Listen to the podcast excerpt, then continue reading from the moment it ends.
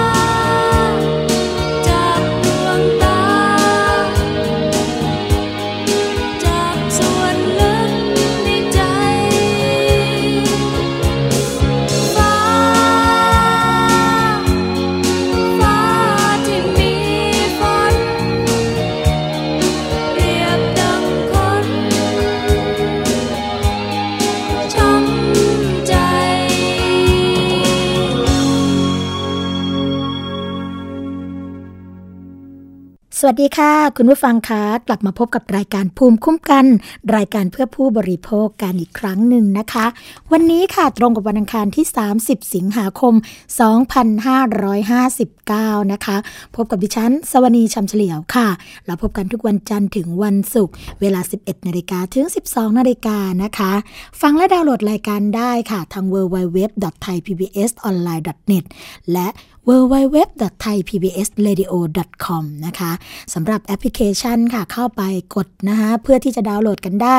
ทั้งใน App Store หรือว่า Play Store เพียงพิมพ์คำว่าไทย PBS ค่ะ ฟังย้อนหลังนะคะ ที่โทรศัพท์ระบบ iOS ทางแอปพลิเคชัน Podcast นะคะแฟนเพจค่ะ เข้ามากดไลค์กันได้ที่หน้าแฟนเพจเลยทาง www.facebook.com/thaipbsradiofan ค่ะ หรือว่าจะโทรมาเพื่อติชมรายการนะคะ รวมทั้งให้ข้อเสนอแนะกับรายการภูมิคุ้มกันค่ะ ทางหมายเลขโทรศัพท์ 02 7 902-666 นะคะ และขอสวัสดีไปยังสถานีวิทยุชุมชนที่เชื่อมโยงสัญญาณกับรายการภูมิคุ้มกันค่ะ สวัสดีไปยังสถานีวิทยุชุมชนคนหนองย่าไซ จังหวัดสุพรรณบุรีนะคะ FM 107.5เมกะเฮิรตซ์สถานีวิทยุชุมชนปฐมสาคร FM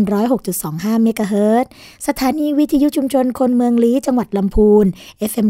103.75เมกะเฮิรตซ์สถานีวิทยุชุมชนวัดโพธิ์บัลลังก์จังหวัดราชบุรีค่ะ FM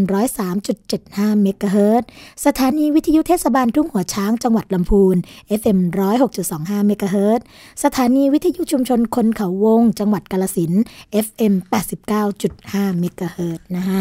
สำหรับวันนี้ค่ะสวนีก็มีประเด็นดีๆ มาฝากคุณผู้ฟังกัน โดยเฉพาะความคืบหน้าล่าสุดนะคะ กรณีที่ได้รับการชดเชย เยียวยาจากบริษัท รถโดยสารสาธารณะที่ทางผู้บริโภคเนี่ยประสบอุบัติเหตุนะคะเป็นการที่ทางสามีของผู้ที่ร้องเรียนนะคะไปประสบอุบัติเหตุพลิกคว่ำข้างทางบริเวณจังหวัดอ่างทองค่ะ เมื่อวันที่ 30 พฤศจิกายน 2558 นะคะจนทำให้มีผู้เสียชีวิตแล้วก็บาดเจ็บจำนวนมากค่ะ ล่าสุดนะคะก็มีความคืบหน้าว่าทางบริษัทขนส่งเองในฐานะผู้ที่ให้สมทานเส้นทางของรถร่วมบริการเนี่ยรับที่จะชดเชยเยียวยาความเสียหายให้กับผู้บริโภคแล้วนะคะ แต่ว่าเดี๋ยวเรามาฟังเรื่องราวข้อเท็จจริงในเรื่องนี้กันว่า เรื่องราวข้อเท็จจริงจะเป็นอย่างไรนะคะ เดี๋ยวเราไปพูดคุยกับแขกรับเชิญในวันนี้กันเลยค่ะ คุณสุนีอนุพงศ์วรางกูลนะคะ ตอนนี้อยู่ในสายกับเราเรียบร้อยแล้วค่ะ สวัสดีค่ะ คุณสุนีคะ ค่ะ สวัสดีค่ะ สุนีอนุพงศ์วรางกูลค่ะ ค่ะ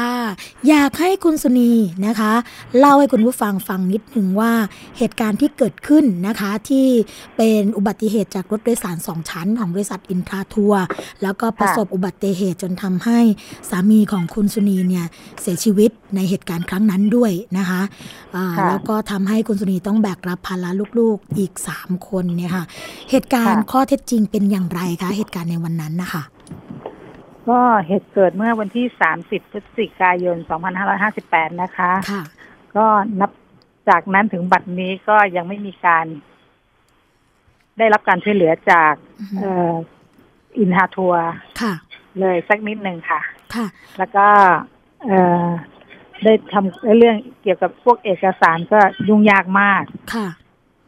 ในกรณีนี้นะคะ ถามคุณค่ะสุนีนิดนึงว่า บริษัทอินทราทัวร์ ในฐานะที่เป็นรถคันที่เกิดอุบัติเหตุเนี่ย ทางบริษัทออกมาชี้แจงกับคุณสุนี แล้วก็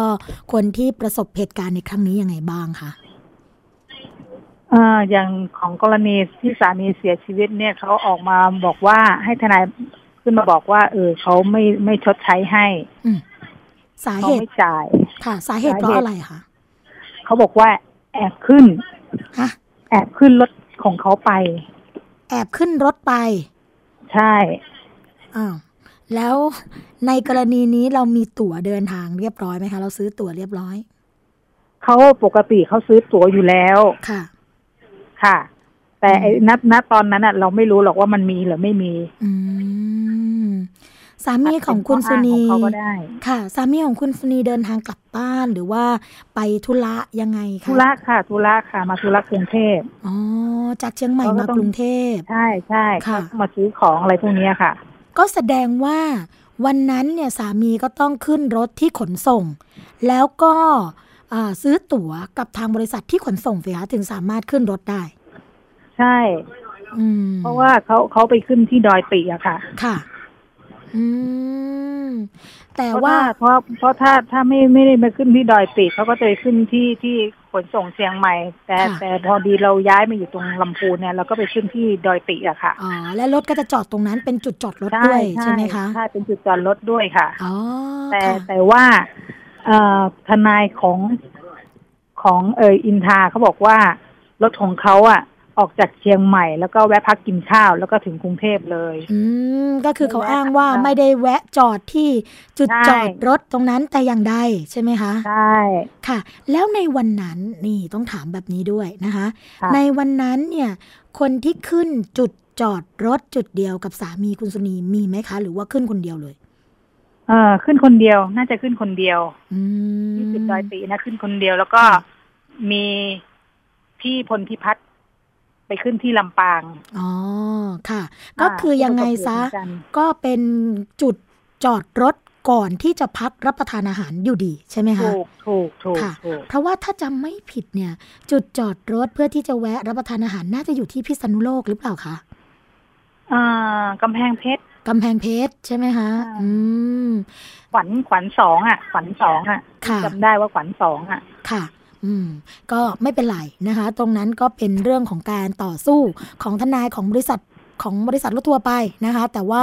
ข้อเท็จจริงก็คือในส่วนนี้เราก็ขึ้นตามจุดจอด เพราะว่าคงจะไม่มีใคร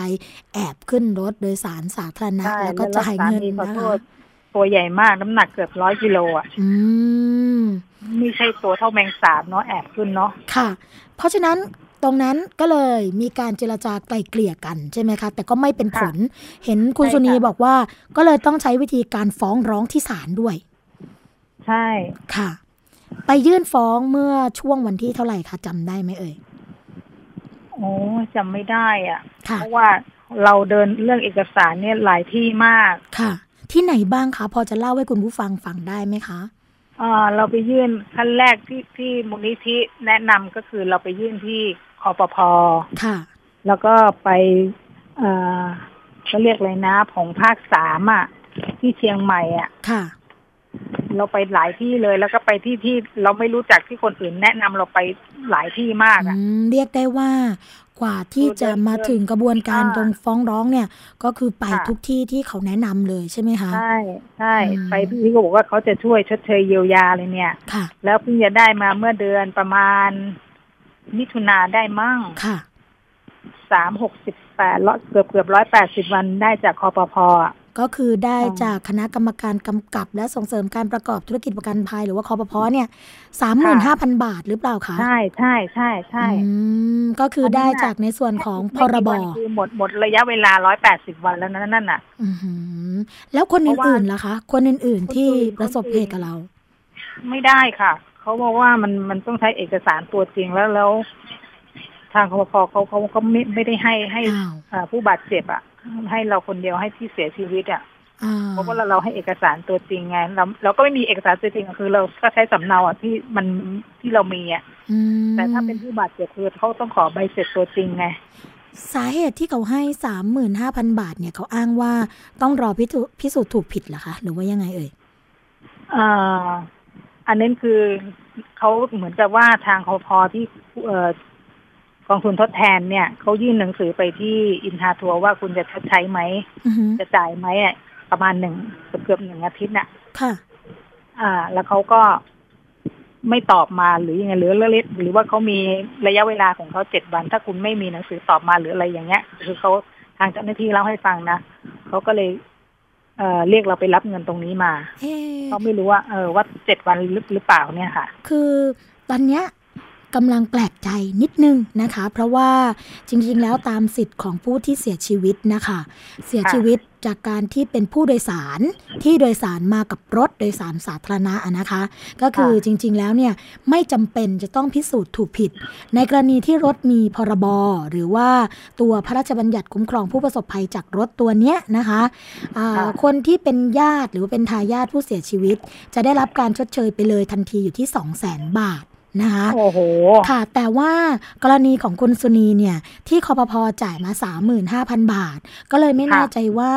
เอ่อเป็นเพราะสาเหตุอะไรแต่ว่าเดี๋ยวถ้ายังไงเนี่ย คงจะต้องพูดคุยกับผู้ที่เกี่ยวข้องอีกครั้งหนึ่งนะคะว่าทำไมจึงได้เพียงแค่ 35,000 บาทเท่านั้นนะคะเพราะว่าตรงนี้เนี่ยไม่ได้เป็นคนขับรถ แล้วก็ไม่ได้เป็นพนักงานบนรถด้วยนะคะค่ะเป็นผู้โดยสารเดี๋ยวเดี๋ยวถ้ายังไงสวนีจะเออขอพูดคุยกับผู้ที่เกี่ยวข้องตรงนี้อีกครั้งหนึ่งแล้วก็คงได้รับคำตอบตรงนี้นะคะอะค่ะเราได้รับการชดเชยจากคอปพอมาแล้วเบื้องต้นนะคะค่ะที่ 35,000 บาท แต่ทีนี้ค่ะในส่วนของบริษัทรถก็ดีนะคะ หรือว่าค่ะบริษัทประกันภัยภาคสมัครใจ ประกันชั้น1ชั้น2ชั้น3นี่แหละ ที่รถทำเนี่ยค่ะ ก็คือค่ะไม่ได้มีการชดเชยเยียวยาไม่ได้พูดถึงตรงนี้กับเราเลยใช่ไหมคะ ใช่ อืม ก็คือเงียบกันไป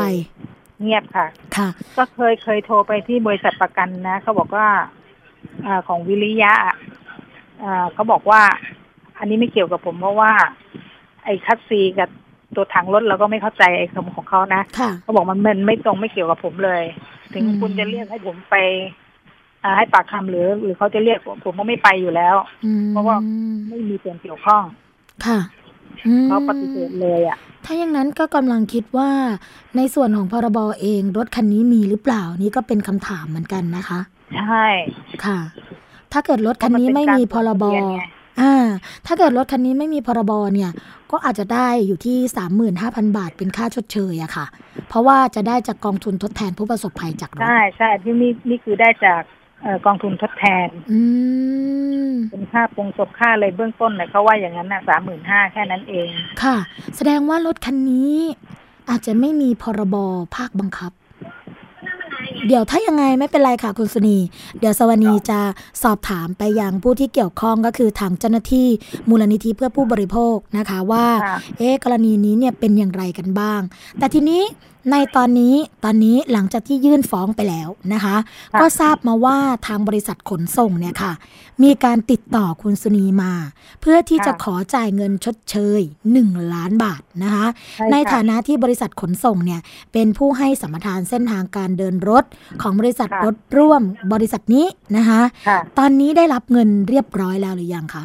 อ๋อ ยังเลยค่ะอ้าวเห็นปัญหานู่นปัญหานี่เยอะแยะมากมายเลยค่ะ มีปัญหาอะไรบ้างคะ ลองเล่าให้คุณผู้ฟังฟังนิดนึงค่ะ เอ่อ ยังขาดแรก ๆ ก็ว่าเออเอกสารที่ส่งไปครั้งแรกอะ่ะ ส่งไปให้แล้ว ค่ะ เขาก็ตีตีกลับมาว่า เออ มันเป็นลายเซ็นที่เราเซ็นเองทั้งหมด ค่ะ รวมทั้งของลูกเราก็เป็นคนเซ็นอือหืออ่าเขาให้ทำใหม่ ก็เลยเอาไปที่บ้านเซ็นต่างคนต่างเซ็นมีทั้งพ่อ พ่อพ่อสามีเซ็น แม่สามีเซ็น แล้วก็ลูกเราสามคนเซ็นค่ะ แล้วก็เอกสารที่ทางราชการให้มาค่ะ แล้วก็ส่งเข้าไปใหม่เขาก็ว่าน่าจะครบ พอเขาไปสำรวจมาอีกอ้าวยังขาดรายได้ของสามี เออ ว่าเท่าไหร่เท่าไหร่อะไรอย่างเงี้ยค่ะเราก็จัดไปให้รวบรวมของปีที่แล้ว ปีที่แล้วแล้วก็จนถึงเอ่อปีปีห้าเจ็ดปีห้าแปดค่ะแล้วก็นับปัจจุบันที่ของเรา ที่ว่าตั้งแต่สูญเสียเข้าไป แล้วก็มีค่าใช้จ่ายอะไรบ้างเราก็ทำทุกวันน่ะ ค่ะ อ่าเขาก็ว่าเออ มันน่าจะครบน่าจะพอ ไปไปมามายังไม่ได้อีก อืมยังขาดอะไรอีกคะอ่า ขาดขาดเออเอกสารรับรองของทางราชการว่าที่บ้านทำธุรกิจ เออเพาะเลี้ยงปลาอ่าปลากระทังเนี่ยค่ะ เราก็ค่ะไปซื้อพันธุ์ปลามาจากเอ่อกรมประมงเชียงรายค่ะ และบังเอิญว่ากรมประมงเชียงรายเนี่ย เอกสารของเขาอะ่ะ ก็มีการคัดออกคัดทิ้งไปก็เหลือแต่ณปัจจุบันของเขาอะ่ะอืมที่ว่าเขาหาได้ง่ายที่สุดก็คือเป็นชื่อของพี่สามีแล้วก็น้องสามีค่ะ ไม่มีชื่อของเขาก็ยืนยันได้ว่าเพระเขไปซื้อค่ะอ่าเพราะเขาเวลาเขาไปซื้อเนี่ยเขาจะไปกันสองคนไม่แฟนไปก็พี่สามีไปก็จะไปคู่กันอย่างเงี้ยค่ะอ่าคนไหนยื่นบัตรประชาชนคนนั้นก็ จะมีใบเสร็จอะไรอย่างเงี้ยมาค่ะ ค่ะอืม แต่ก็แล้วสรุปสามารถว่าเขายืนยันหาไม่เจอได้ แต่ก็สามารถยืนยันได้ว่า มีการประกอบธุรกิจในครัวเรือน ก็คือใช่เรื่องของการเลี้ยงใช่ปลาจริงนะคะ จริงค่ะค่ะอืมแต่ว่าเขาต้องการว่าให้มีชื่อของสามีอยู่ในนั้น แต่บังเอิญมันไม่มีค่ะแล้วเจ้าหน้าที่ที่เขาเคยทำตรงเนี้ยก็เคยรู้จักกันอย่างเงี้ยเขาบอกเขาก็ย้ายแผนกออกมาแล้วย้ายมาจะเป็นปีแล้วอะไรอย่างเงี้ยค่ะ เขาเออเห็นเห็นว่าเราเล่าให้เขาฟังปุ๊บเขาก็เลยไปค้นน่ะเขาไปค้นให้ตั้งสองสามชั่วโมงอะกว่าจะเจอไอ้เอกสารตัวเนี้ยอืมแต่ให้ย้อนหลังไปอีกอะเขาไม่สามารถทำได้แล้วค่ะ แล้วถ้าจะให้ทำเนี่ยคือต้องเอกสารมันต้องตรงกับที่จะให้นายเซ็นอะ ค่ะ ให้ผู้บังคับบัญชาเซ็นอะมันมันหาไม่ได้ไงอืมมันก็ดึงได้แค่เป็นชื่อของของพี่สามีกับน้องสามีแค่นั้นเองค่ะ แล้วตรงนี้ทางบริษัทขนส่งบอกว่าเพียงพอไหมคะ ที่จะได้รับค่าชดเชยก็ก็ก็ก็ยังอะค่ะ อืม นี่คือก็ยังความต้องเดืไปอดร้อนที่เกิดใช่ขึ้นค่ะ ต้องวิ่งไปวิ่งมาเนี่ย ไปเดือดร้อนทั้งหลายฝ่ายเลยอะแล้วก็ให้ลูกค้าที่เคยมาซื้อซื้อกับเราเนี่ย เออเซ็น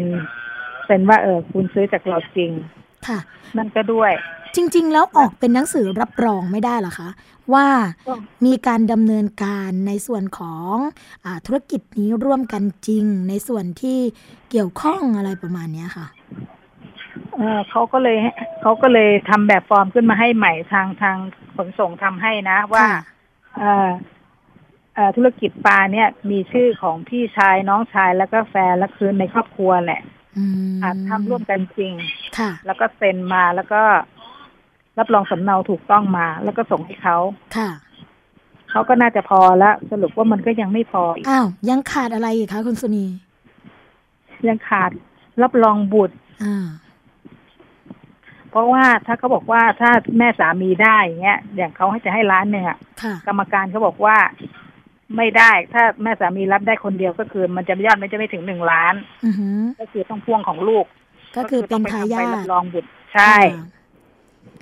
อย่างนี้ก็เนี่ยต้องไปติดต่อที่ศาลเพื่อที่จะใช่ทำเอกใช่สารใช่ไหมคะใช่อืมโหเนี่ยตั้งเขาแต่ยื้อไปเรื่อยค่ะเนี่ย เนี่ยไม่รู้จะทำยังไงแล้วเนี่ยก็คือตั้งแต่เกิดเหตุการณ์นี้ขึ้นมาคุณสุนีในค่ะฐานะภรรยาเนี่ย นอกจากต้องสูญเสียสามีที่รักไป ก็ต้องค่ะมาเดินทางหรือว่าต้องใช่มาค้นหาเอกสารที่เกี่ยวข้องกับเรื่องใช่นี้มากมายเลยใช่ไหมคะ ใช่ค่ะค่ะ สิ่งที่เราสูญเสียไป นอกจากสามีของเราแล้วเนี่ย สิ่งที่เรารู้สึกว่าโอ้โหทำให้ชีวิตเราเปลี่ยนแปลงไปเยอะมาก มีอะไรบ้างคะตรงนี้ ก็สูญเสียเวลาที่จะต้องอยู่กับลูกค่ะสอนลูกอะไรอย่างเงี้ย เราก็ต้องทิ้งไว้อยู่กับที่อาเขาลุงเขาอืมเราก็ต้องเดินทางไปมา จะให้มันเสร็จมันก็ไม่แล้วเสร็จสักทีเนี่ยค่ะ นึกว่ามันจะคาดหวังว่าเออเดือนนี้เขาเขานัดมาแล้วว่าเออเดือนสิงหาเนี่ยคือเขานัดมารับเงินละเออแทนที่ว่าเออมันจะเสร็จ มันก็ไม่เสร็จค่ะ คุณเนี่ยสุนีที่ต้องเดินทางจากเชียงใหม่ มากรุงเทพกรุงเทพค่ะเชียงใหม่ นอกจากนั้นยังต้องเดินทางไปที่อ่างทอง เพราะว่าเป็นพื้นที่ที่เกิดเหตุด้วยใช่ไหมคะ ต้องไปที่ใช่สถานีใช่ตำรวจ แล้วก็ล่าสุดค่ะก็จะต้องเดินทางไปที่ศาลจังหวัดอ่างทองด้วยใช่อืม ค่าใช้จ่ายตรงส่วนนี้เราใช้เงินจากส่วนไหนบ้างคะเนี่ย ใช้ของส่วนตัวค่ะ ส่วนตัวและที่ทางเอ่อทดแทนเยียวยาเนี่ยของกพเนี่ยก็คือให้ลูกค่ะไว้ใช้จ่ายเพราะค่าเทอมว่าของเด็กสามคนก็เทอมหนึงก็เกือบห้าหมื่นแล้วค่ะ ค่ะ แล้วไหนจะเสื้อผ้าอีกแต่ไม่คิดเสื้อผ้ากระเป๋ารองเท้าอีกที่เขาต้องใช้อีก สิ่งที่คุณสุนีคาดหวังนะคะ หลังจากที่ต่อสู้มาระยะหนึ่ง เราคาดหวังอะไรกันบ้างคะจากในส่วนที่เกี่ยวข้องอะค่ะ คาดหวังคืออยากให้มันเสร็จไวๆให้มันเร็วที่สุดอะเราจะได้ไปเริ่มต้นทำอะไรที่ว่าที่เราไม่เคยทำอะเราต้องไปทำใหม่แล้วแหละเพราะจากที่ว่าต้องอยู่เฉยๆอะค่ะอืมทำยังไงก็ได้ให้มันมีสตังค์อะเออเพราะลูกก็กำลังกินกำลังนอนกันอยู่ ค่ะคุณสุนีอยากจะฝากอะไรกับผู้บริโภคที่ได้รับความเดือดร้อนบ้างคะว่า ถ้าเกิดต้องการที่จะเรียกร้องสิทธิ์ของตัวเองเนี่ย จะมีวิธีการขั้นตอนหรือว่าสิ่งที่จะต้องทำทำให้ได้หรือว่าอ่ามันเป็นอะไรที่ทุกคนจะต้องเจอเนี่ย อยากจะฝากอะไรกับคุณผู้ฟังบ้างคะอ่า อยากจะฝากคนที่ยังเป็นคู่ครองกันแล้วอะเมื่อแต่งงานแล้วกรุณาจดทะเบียนสมรสค่ะ แล้วมีลูกก็กรุณาไปรับรองบุตรด้วยค่ะเพราะอย่างเราเนี่ยคือยุ่งไปหมดเราเป็นกรณีตัวอย่างของที่บ้านเลยนะ เพราะเราไม่เคยทำพวกนี้มาก่อนเลยค่ะอยากรบกวนไปจดทะเบียนสมรสกัน ถ้าเป็นสามีภรรยาอืมีบุตรก็ไปรับรองบุตรซะ ทุกอย่างมันทำอะไรจะง่าย อย่างเรานี่คือทุกอย่างคือเหมือนงมเข็มหมดเลยอะค่ะยาก แล้วก็เอกสารทุกอย่างที่ราชการส่งให้ หรือจะเป็นใบเสร็จค่ารักษาพยาบาลกรุณาเก็บให้ดีค่ะ เพราะมันต้องใช้ถ้าไม่มีหลักฐานอะไรพวกเนี้ย ยากมากทำอะไรก็ยากจริง ๆ ค่ะ ค่ะ สิ่งสำคัญเอกสารต้องสำคัญค่ะค่ะ สิ่งสำคัญที่สุดในการเตรียมตัวที่จะต่อสู้ เพื่อเรียกร้องสิทธิ์คุณสนีคิดว่าจะต้องเตรียมตัวในเรื่องไหนมาก ๆ และก็สำคัญที่สุดค่ะอย่างของเรานี่แหล้ว เตรียมพร้อมทุกอย่าง ไม่ว่าจะให้เราไปไหนเราก็ไปอะ อะไรที่ไม่เคยรู้ก็ก็รู้ซะอย่างมูลนิธินี่ช่วยเรามากเลยนะ จากเราที่ไม่รู้อะไรเลยเนี่ยค่ะเขาแนะนำชี้แนะเราทุกอย่างเลยอะค่ะเขาก็เตือนนะว่าให้ไปทำเรื่องรับรองบุตร แล้วก็เออ เราก็ตอนที่เราไว้ใจว่า เออ มันจบแล้ว มันโอเคแล้ว เราก็เลยไม่ทำเนี่ย ปล่อยเวลามาดูสิ จะต้องกลับไปเริ่มใหม่อีกละ ไม่เป็นไรนะคะเพราะว่าจริงๆแล้วเนี่ยยังไงซะมันก็เป็นการต่อสู้ที่พร้อมไปกับเรื่องของการเรียนรู้นะคะคุณสุนีใช่ใช่อ่าเป็นเหมือนเป็นการเรียนรู้ที่แบบเหมือนหนังสือเล่มหนึ่งอะค่ะที่จะต้องอ่านไปด้วย เรียนรู้กับมันไปค่ะ เพราะว่ายังไงอย่างน้อยที่สุดนะคะคุณสุนี เราหลังจากที่ต่อสู้เรื่องนี้ไปแล้ว เราก็จะมีบทเรียนชุดหนึ่งใช่นะคะใช่ที่เป็นบทเรียนอ่าเราสามารถที่จะไปแนะนำคนอื่น ถ้าเกิดว่าเขาเจอเหตุการณ์แบบนี้ เจอความเดือดร้อนแบบนี้ อย่างน้อยเราก็ได้แนะนำเพื่อนนะคะให้เขาเนี่ยใช่สามารถถูดำเนินต้องการอันได้นี้แนะนำจริง ๆ บอกค่ะเลยนี่เป็นกรณีตัวอย่างเลยค่ะ เพยังราะไงหลานเนี่ยหลานมีแฟนเนี่ยก็บอกว่าเออ ผมรู้แล้วครับพี่ว่าถ้าผมแต่งงานอันดับแรกผมจะต้องจดทะเบียนสมรสอืมเพค่ะราะทุกอย่างมันจะต้องง่าย ถ้าผมมีลูกผมก็จะไปรับรองบุตรค่ะ ถือว่าเป็นประสบการณ์ที่อ่ามาพร้อมกับ การเรียนรู้นะคะคุณสุนีค่ะแล้วก็ใช่เดี๋ยวถ้ายังไงเนี่ยทราบว่าวันที่ 15 กันยายนที่จะถึงนี้ คุณสุนีจะต้องมาที่ศาลจังหวัดอ่างทอง เพื่อจะมาเจรจาไกล่เกลี่ยนัดแรกกับตัวจำเลยที่เราฟ้องคดีไปนะคะใช่ค่ะค่ะ ก็ต้องเดินทางจากเชียงใหม่มาเนาะค่ะถ้ายังไงเดี๋ยววันที่ 15 กันยายนที่จะถึงนี้ ถ้าเกิดสวนีเนี่ยได้มีโอกาส ไปที่จังหวัดอ่างทองนะคะ เราก็คงได้พูดพูดคุยแล้วก็เอ่อได้พูดคุยเกี่ยวกับเรื่องนี้กันอย่างละเอียดมากขึ้นนะคะ แล้วก็ค่ะจะนำข้อมูลเพิ่มเติมมาเล่าให้กับคุณผู้ฟังที่ฟังรายการภูมิคุ้มกันว่าเหตุการณ์หลังจากที่เราพูดคุยกันในวันนี้เนี่ยมีความคืบหน้ายังไงบ้างนะคะ ค่ะ ค่ะ วันนี้ค่ะรายการภูมิคุ้มกัน รายการเพื่อผู้บริโภค ต้องขอขอบพระคุณนะ คุณสุนีอนุพงศ์วรางกูลค่ะอ่าที่มาให้ข้อมูลนะคะ แล้วก็มาเล่าเรื่องราวให้เราฟังเกี่ยวกับเรื่องของประสบการณ์ที่ได้รับตรงนี้นะคะ แล้วก็รายการภูมิคุ้มกันจะเป็นกำลังใจให้ แล้วก็ขอให้ผ่านช่วงเวลานี้ไปนะคะ แล้วก็ขอให้ได้รับการชดเชยเยียวยาอย่างรวดเร็วที่สุด แล้วก็เป็นธรรมมากที่สุดด้วยนะคะ ค่ะ ค่ะ ขอบพระคุณมาก ๆ เลยค่ะ ค่ะ สวัสดีค่ะค่ะสู้ๆได้นะคะ ค่ะ สู้ๆค่ะค่ะ สวัสดีค่ะค่ะสวัสดีค่ะ ก็เป็นเรื่องราวประสบการณ์ดีๆ ของผู้บริโภคนะคะ จริงๆ จะเรียกว่าประสบการณ์ดีๆ ก็คงจะไม่ใช่สัทีเดียว เพราะว่าก็มีความเจ็บปวดในส่วนของประสบการณ์ที่ได้รับเพราะว่าเธอต้องสูญเสียสามีนเป็นที่รักไปนะคะแต่อย่างไรค่ะก็อย่างที่บอกว่ารายการภูมิคุ้มกันก็จะขอเป็นกำลังใจให้กับคุณสุนี แล้วก็ลูกๆต่อสู้เกี่ยวกับเรื่องนี้ต่อไปนะคะ คุณผู้ฟังคะกรณีนี้ค่ะเป็นบริษัท รถทัวร์นะคะเป็นรถโดยสารสองชั้นของบริษัทอินทาทัวร์ค่ะ ประสบอุบัติเหตุพลิกคว่ำข้างทางนะคะไม่มีคู่กรณีค่ะ บริเวณจังหวัดอ่างทองนะเมื่อวันที่ 30 พฤศจิกายน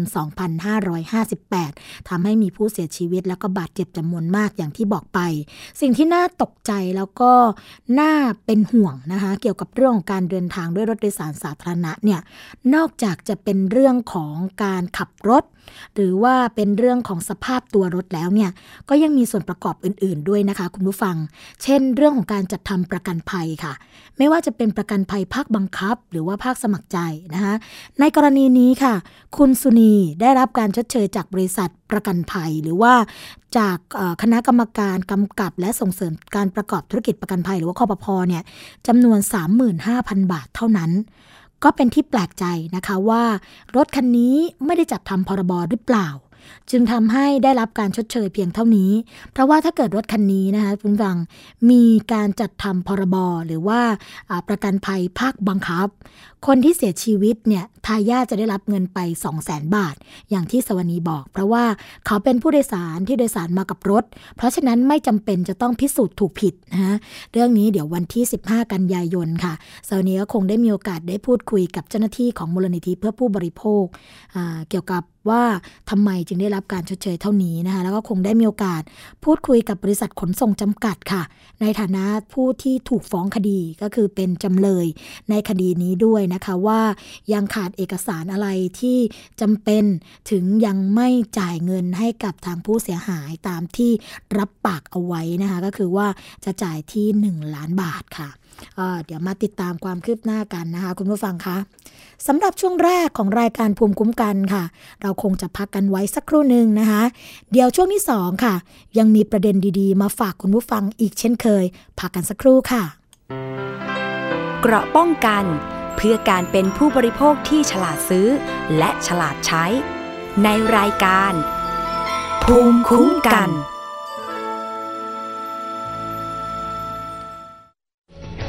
ตั้งแต่ 12 กรกฎาคมนี้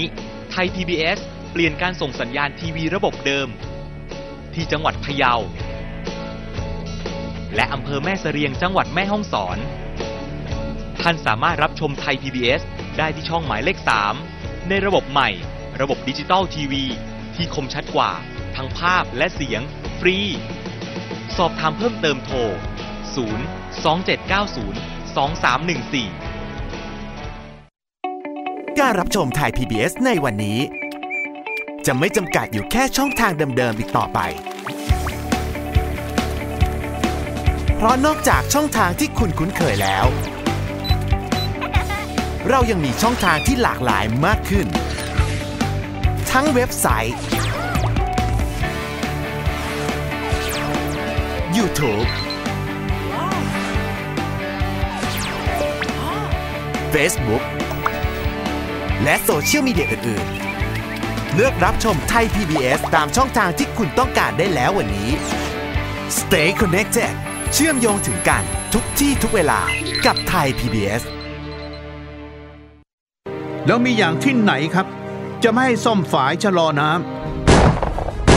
ลุง ดังอีกสองนัดแล้วลุง กวินเป็นยังไงบ้างก็ไม่รู้อะฉันจะเข้าไปดูก่อนนะ โถ่ แล้วกลั้นน้ำตาไม่อยู่เลยจริงยายใบ ที่ดินสักกระบิ ฉันก็จะไม่ยอมให้ใครมาเอาของยายใบไปนะ ติดตามรับฟังบ้านน้ำขั้นคลองรักทุ่งขวัญได้ทางสถานีวิทยุแห่งนี้ เกราะป้องกันเพื่อการเป็นผู้บริโภคที่ฉลาดซื้อ และฉลาดใช้ ในรายการ ภูมิคุ้มกัน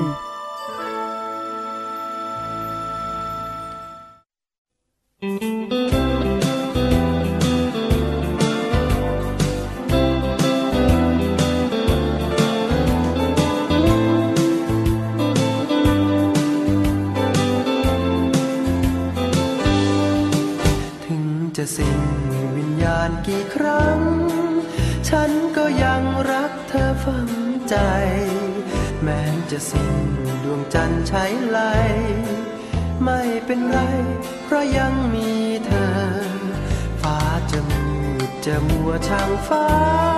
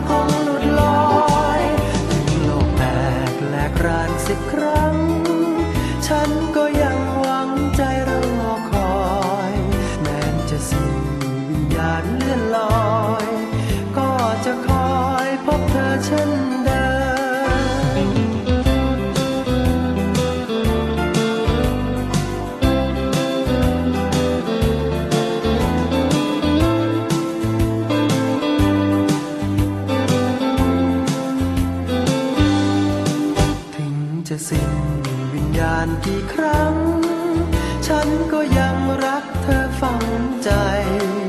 แม้จะสิ้นดวงจันทร์ใช้ไหลไม่เป็นไร เพราะยังมีเธอ ฟ้าจะมืดจะมัวช่างฟ้า ขอให้มีสายตาหวานละเมอ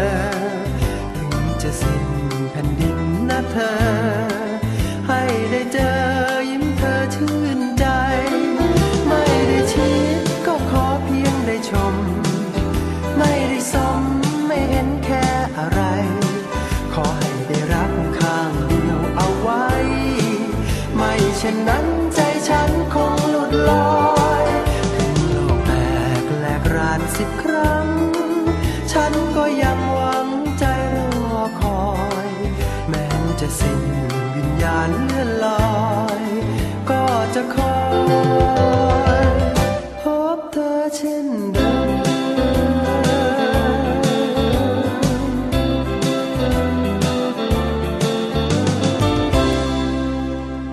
พบกับช่วงที่ 2 ของรายการภูมิคุ้มกัน รายการเพื่อผู้บริโภคนะคะ คุณผู้ฟังคะ อย่าลืมนะคะ ฟังและดาวน์โหลดรายการได้ค่ะ ไม่ว่าจะเป็นฟังสดหรือว่าย้อนหลังนะคะ ทาง www.thaipbsonline.net ค่ะ และ www.thaipbsradio.com นะคะแอปพลิเคชันค่ะคุณผู้ฟังเข้าไปนะคะ ดาวน์โหลดกันได้ทางไทย PBS ค่ะ ไม่ว่าจะเป็นระบบ Android หรือว่า iOS นะคะ ก็เข้าไปดาวน์โหลดกันได้เลยคราวนี้คุณก็สามารถที่จะ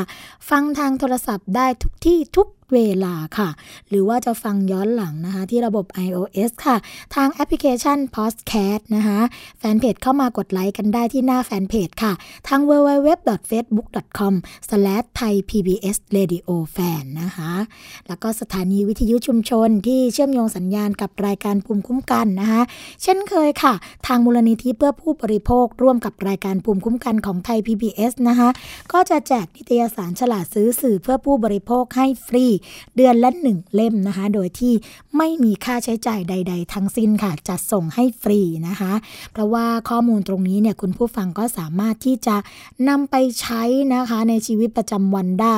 รวมทั้งเป็นข้อมูลที่สามารถเผยแพร่ให้กับคุณผู้ฟังที่ฟังรายการได้ด้วยนะคะ อย่าลืมนะคะ เข้ามา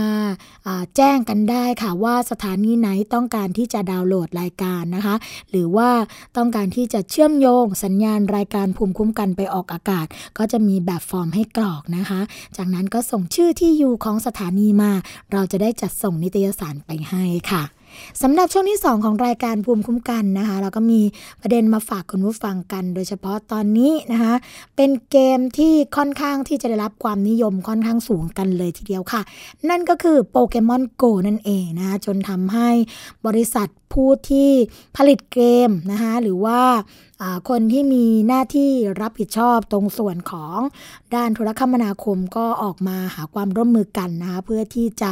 จำกัดโซนนิ่งค่ะ เป็นพื้นที่ 4 แห่งนะคะ ที่ว่าอาจจะต้องปลอดเกมโปเกมอนตรงนี้ค่ะ ไม่สามารถที่จะเข้าไปเล่นได้นะคะ เพราะว่าอาจจะเป็นอันตรายกับบุคคลอื่นหรือว่าตัวเองได้ค่ะ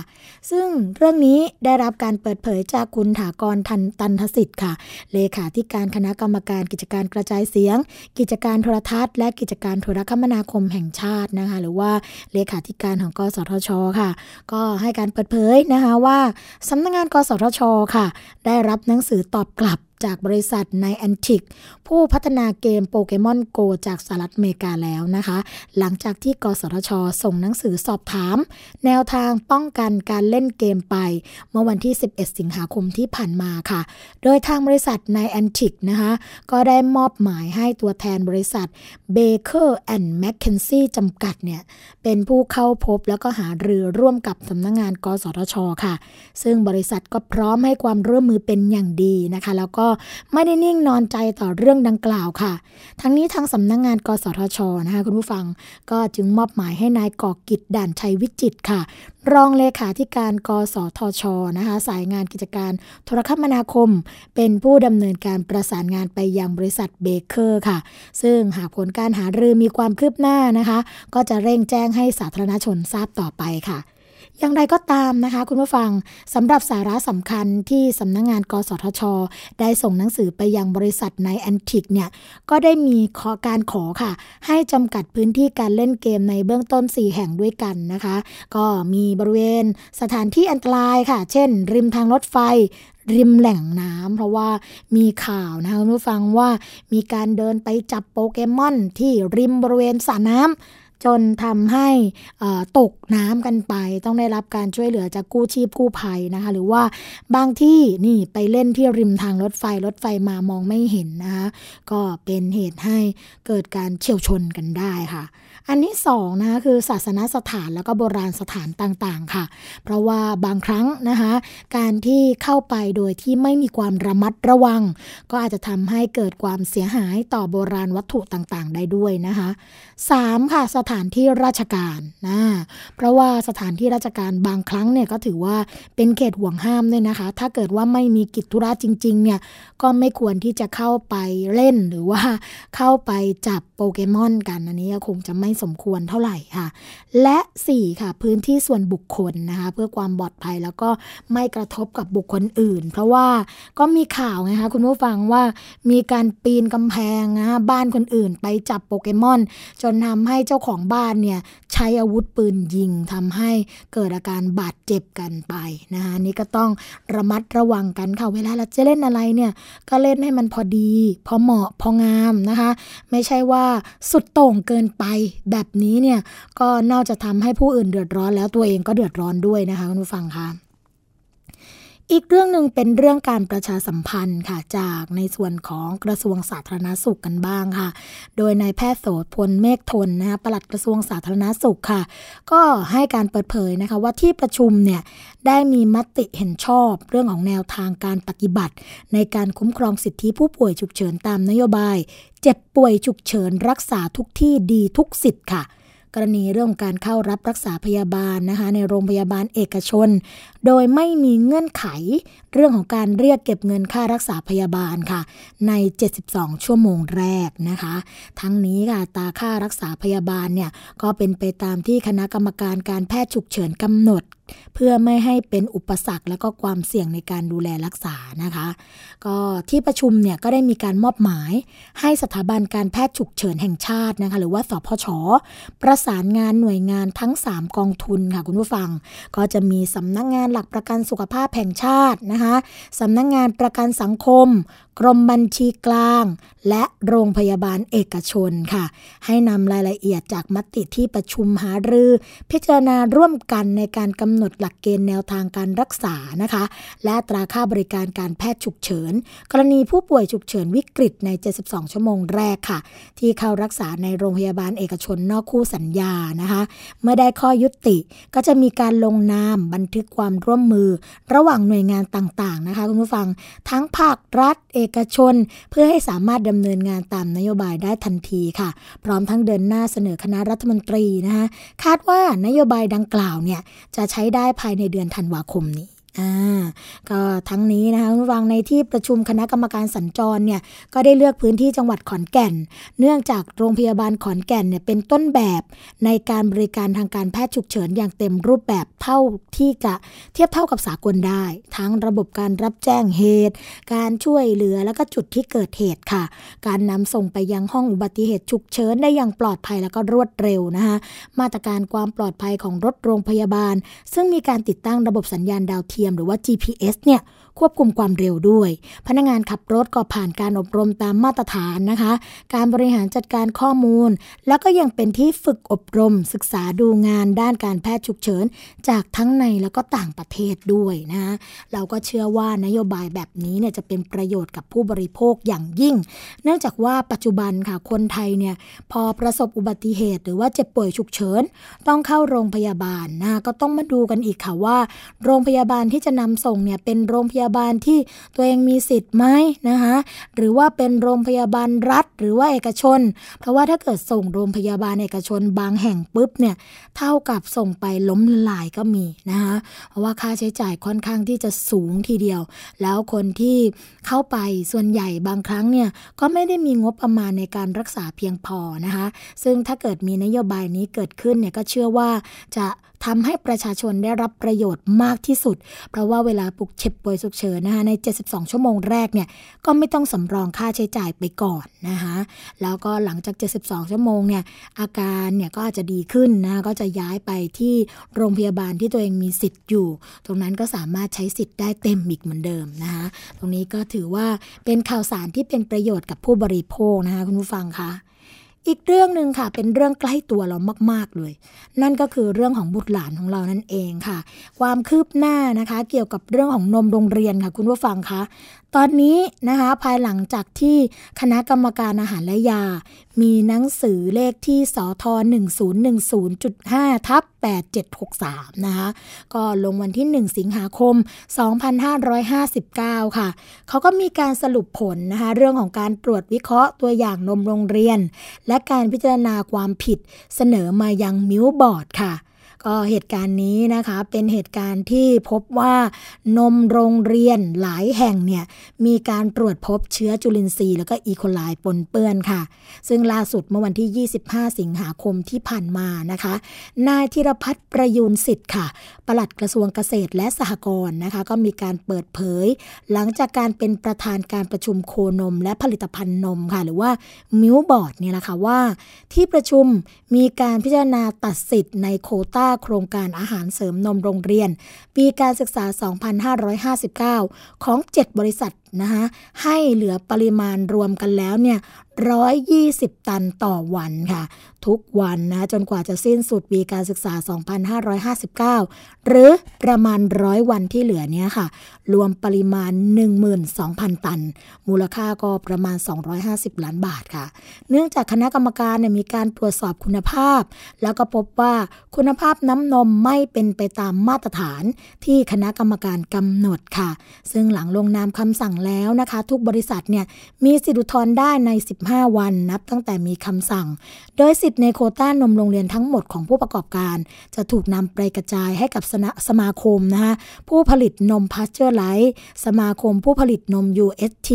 และสมาคมอุตสาหกรรมผลิตภัณฑ์อาหารนมไทยค่ะ ก็นำไปดำเนินการผลิตนมเพื่อป้อนนมโรงเรียนในเบื้องต้นไปก่อน เพื่อไม่ให้นักเรียนนะคะมีความเดือดร้อนค่ะ ทั้งนี้นะคะเป็นปริมาณนม 75ตันต่อวัน หรือประมาณ 1. จุดอขออภัยค่ะ4.9 แสนหน่วยต่อวัน ในพื้นที่ 28 จังหวัดนะคะ ทีนี้เขาก็มีการเปิดเผยรายชื่อมาค่ะคุณผู้ฟัง ว่าบริษัทไหนบ้างนะคะ ทั้ง 7 บริษัทที่ถูกตัดโควตาค่ะบริษัทดังต่อไปนี้นะคะก็มีบริษัทสหกรณ์โคนมไทยเดนมาร์กห้วยสัตว์ใหญ่จำกัดค่ะ 2. สหกรณ์โคนมไทยเดนมาร์กอ่าวน้อยจำกัดนะคะ 3. บริษัทส่งเสริมผลิตภัณฑ์นมจำกัดค่ะ 4. ห้างหุ้นส่วนจำกัดสุราษฎร์เฟรชมิลค์ตัดสิทธิ์ไปด้วยนะคะ และ 5 ค่ะ บริษัททุ่งกุลาแดรี่ฟู้ดจำกัดนะคะ 6. วิทยาลัยเกษตรและเทคโนโลยีขอนแก่นค่ะ และ 7 นะคะสหกรณ์โคนมมวกเหล็กจำกัดค่ะ นอกจากนี้นะคะก็ยังมีการตัดสิทธิ์ฟาร์ม ของมหาวิทยาลัยเทคโนโลยีสุรานารี ซึ่งองค์การอาหารและยาจังหวัดตรวจสอบพบว่า โรงงานยังไม่ได้มาตรฐานการผลิตที่ดีหรือว่า GMP นั่นเองนะคะจึงตัดสิทธิ์จนกว่าจะมีการปรับปรุงโรงงาน แล้วก็ผ่านการพิจารณาของจังหวัดต่อไปค่ะ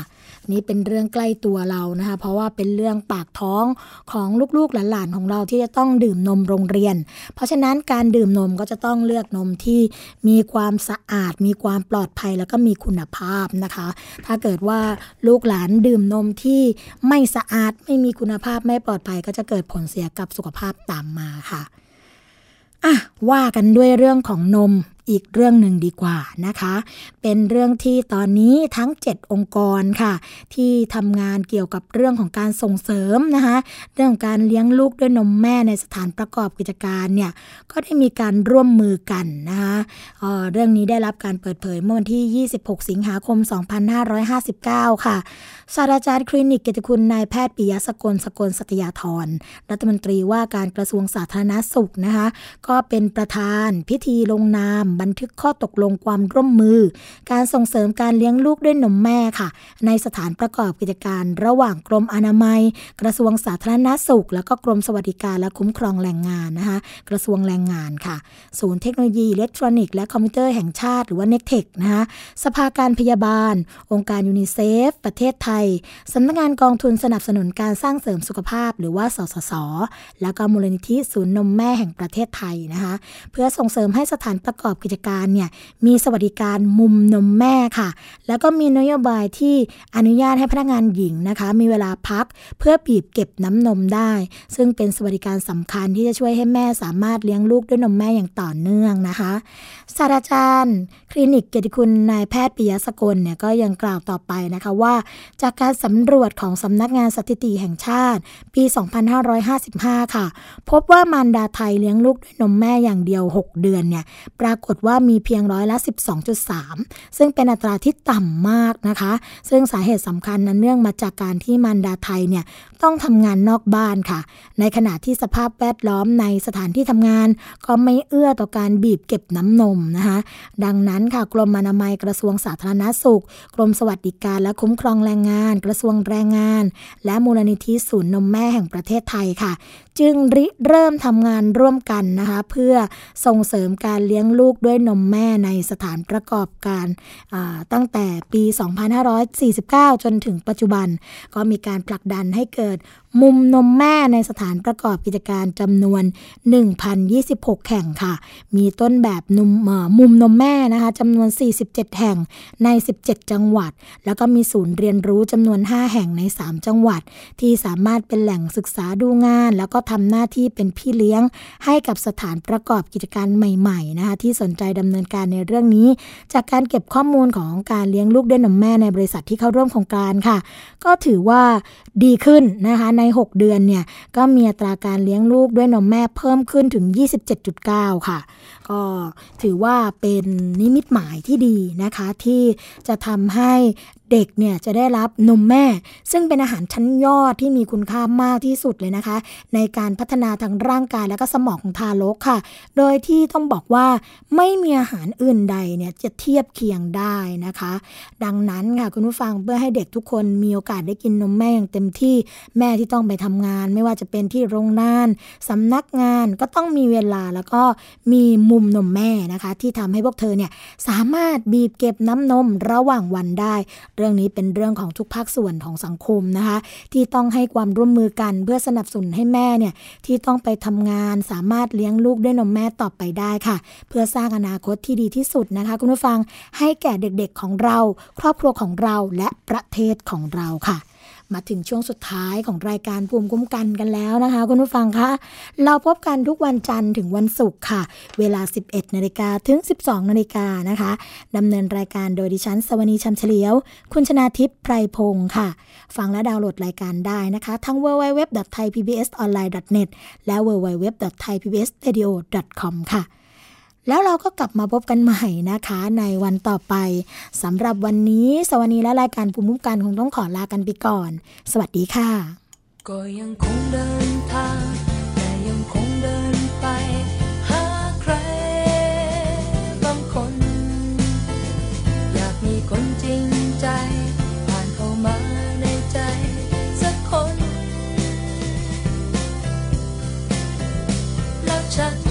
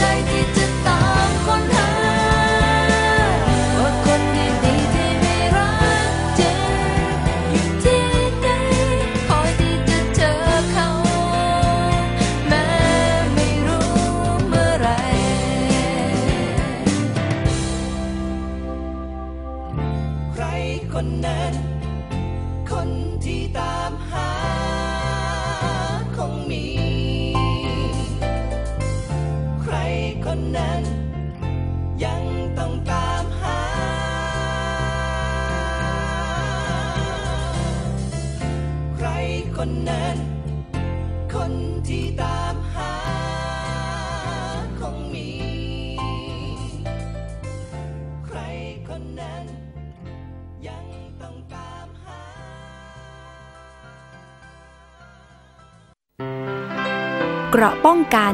เพื่อการเป็นผู้บริโภคที่ฉลาดซื้อ และฉลาดใช้